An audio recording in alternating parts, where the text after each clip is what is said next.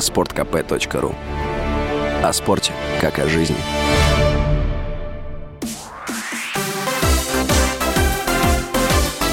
Новости спорта.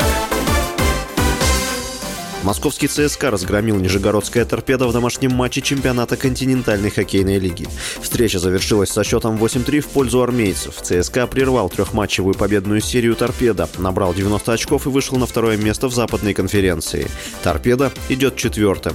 Команды ранее уже гарантировали себе выход в плей-офф. В другом матче дня московский «Спартак» на своем льду взял верх над Магнитогорским «Металлургом» со счетом 4-2 и приблизился к зоне плей-офф на расстоянии одного очка. «Магнитка» идет шестой на Востоке.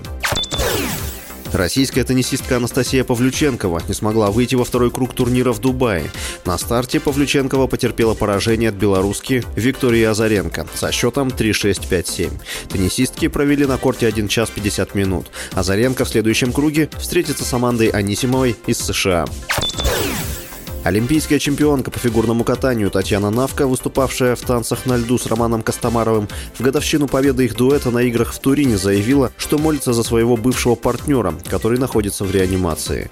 Навка опубликовала видео их произвольного танца «Кармен» с Олимпиады, которую они выиграли 20 февраля 2006 года. Навка и Костомаров, помимо победы в Турине, выиграли золото на двух чемпионатах мира и трех чемпионатах Европы.